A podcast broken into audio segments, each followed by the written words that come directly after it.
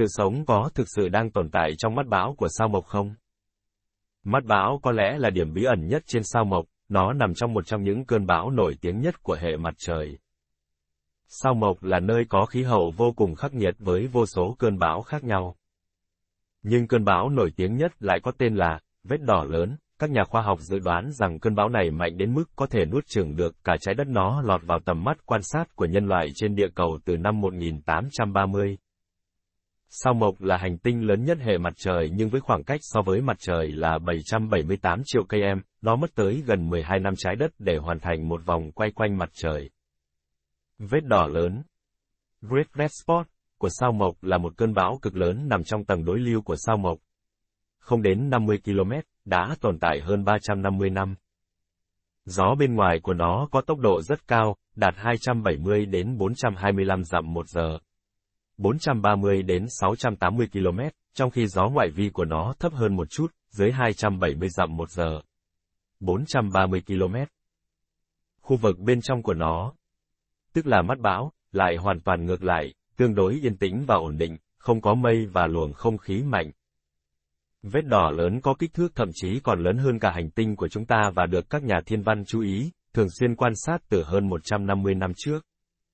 Nhưng sự sống có tồn tại trong vùng mắt bão này hay không thực ra lại không liên quan trực tiếp đến việc biến động của cơn bão, môi trường ở đó có thể yên tĩnh, nhưng cũng có thể không thích hợp để sự sống tồn tại. Hiện tại, chúng ta biết rằng bầu khí quyển của sao Mộc có thể được chia thành 4 lớp.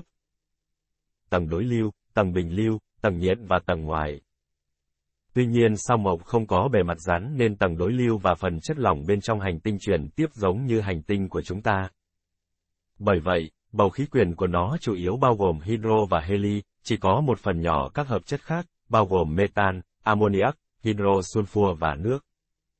Các cơn bão sao Mộc thường xảy ra ở tầng đối lưu và tầng bình lưu của bầu khí quyển sao Mộc.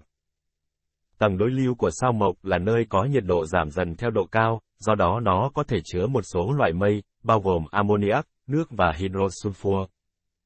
Các cơn bão của sao Mộc có thể được gây ra bởi lớp mỏng bên dưới các đám mây nước, nơi đã quan sát thấy các tia sét. Theo các nguồn dữ liệu khác nhau, độ dày và phạm vi nhiệt độ của tầng đối lưu của sao Mộc cũng rất khác nhau. Hiện tại, người ta chấp nhận rằng tầng đối lưu của hành tinh này kéo dài lên trên khoảng 50 km từ lớp mây nhìn thấy được, hoặc mức áp suất 1/3. Trong đó, nhiệt độ sẽ tăng từ khoảng 110°C, âm 163 độ C, lên khoảng 340°C, 67 độ C. Tầng đối lưu của sao Mộc chủ yếu bao gồm hydro và heli, đồng thời chứa một lượng nhỏ nước, ammoniac, amoni sulfur và các chất khác. Những vật chất này tạo thành những đám mây có màu sắc và mật độ khác nhau ở các độ cao khác nhau. Các dải tinh thể băng màu trắng trong các đám mây cao nhất được gọi là các vùng, trong khi các dải amoni sulfur màu nâu đỏ trong các đám mây thấp nhất được gọi là các vành đai. Tất nhiên, độ dày và phạm vi nhiệt độ của tầng bình lưu của sao Mộc cũng khác nhau giữa các bộ dữ liệu khác nhau.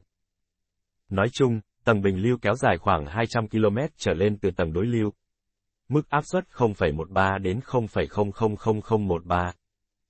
Theo đó, nhiệt độ giảm từ khoảng 340°C, 67 độ C, xuống khoảng 110°C, âm 163 độ C.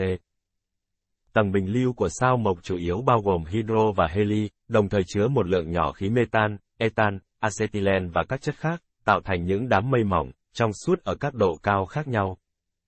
Những đám mây cao nhất được làm từ các tinh thể băng, tạo thành vòng tròn cực quang gần cực. Ngoài ra còn có những thay đổi tốc độ gió mạnh và phức tạp trong tầng bình lưu của sao Mộc, dẫn đến các cấu trúc xoáy khác nhau và hiện tượng bão. Các nhà khoa học đã lần theo dấu vết của một trong những phân tử này Hydrocyanua với sự hiện diện của các luồng gió mạnh gần các cực, với tốc độ khoảng 400 m một giây. Những cơn gió đó tương đương với 1.450 km một giờ, gấp hơn 3 lần tốc độ gió đo được trong những cơn lốc xoáy mạnh nhất trên trái đất. Theo đó, có nhiều người cho rằng sự sống rất khó để có thể tồn tại trong vùng mắt bão của sao Mộc. Bầu khí quyển của sao Mộc chứa một lượng lớn khí độc như ammoniac, metan và hydrosulfur, gây tử vong cho hầu hết các dạng sống. Tóm lại, mặc dù không thể loại trừ khả năng có sự sống trong bầu khí quyển của sao Mộc, nhưng ít nhất là cho đến nay, không có dấu vết nào của sự sống được tìm thấy tại đây.